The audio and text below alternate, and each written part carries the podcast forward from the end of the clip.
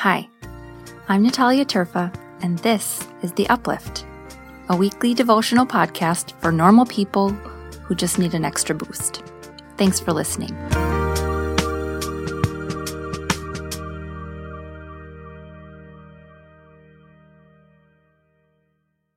Hey, Uplifters, our verse this week is from Mark's Gospel, the 10th chapter. For mortals, it is impossible, but not for God. For God, all things are possible. Well, isn't this verse just a tough pill to swallow? yes, this is an uplift because, yay, God, and I'll get to that in a hot second, but also Jesus starts with a quick, kind of harsh truth bomb here, doesn't he? For you, this is impossible. And although Jesus is talking about salvation, as in all the ways we try to save ourselves or work ourselves into heaven, I think it actually applies to many, many things. We just keep trying. We try to save ourselves, we try to heal ourselves, we try to help ourselves, fix ourselves, serve ourselves. All the things we do for the sake of ourselves. Honestly, it all comes down to the fact that we would rather rely on anything and everything except Jesus. And it never works. Oh, sure, it, it might work for a hot second or two, but not usually for very long. Most of our work falls apart at some point or another. And this is that moment where Jesus reminds his disciples that this is how it works because sometimes it feels like these things we're trying for, whatever they are, are impossible, right? Peace feels impossible sometimes. Health feels impossible for some people. Healing feels impossible for some people. Wholeness feels impossible. Salvation feels impossible. Heck, sometimes God feels impossible or God's goodness feels impossible. Anyone else feel this way? I know I do. And it's overwhelming and exhausting and disheartening because you look at things and you want to do something, but there's so much to do and it feels like you'd never get it done. All of these things feel impossible so often. And Jesus says, I mean, yeah, for you, but not for me.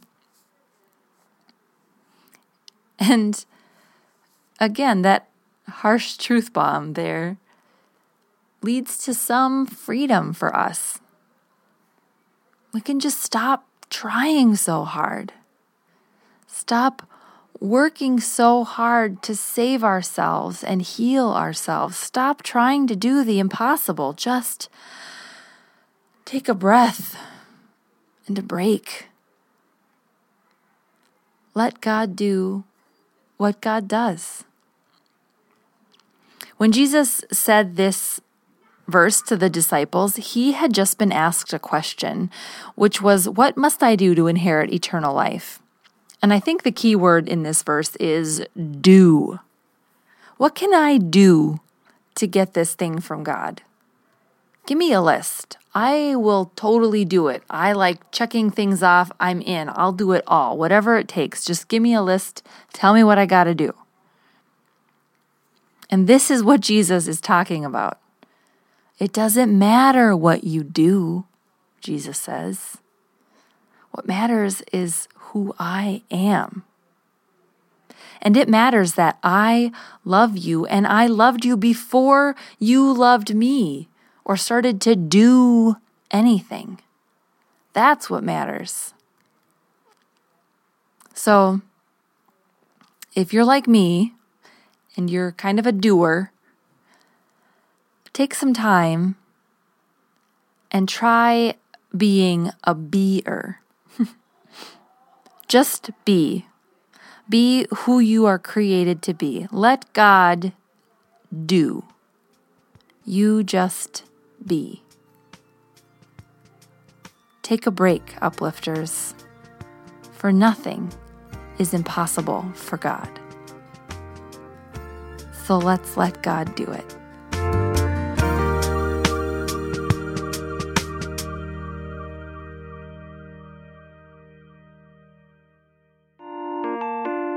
The Uplift podcast you just heard represents a whole community of uplifters. People who are going through something difficult or have gone through something difficult, who needed something more than trite answers and cheesy cliches. This community now includes you. If you know someone who needs to hear something good today, please invite them into this little group of uplifters by passing it along. If you want more information, if you want to sign up for a weekly email, or send me a note, check us out online at upliftlife.org. Lastly, a thank you to Nate Bergengren, who I am now bequeathing the title of podcast producer for his work getting these recordings out into the internet by way of magic. I don't actually know how it works, and also for composing the music you hear at the beginning and end of each podcast.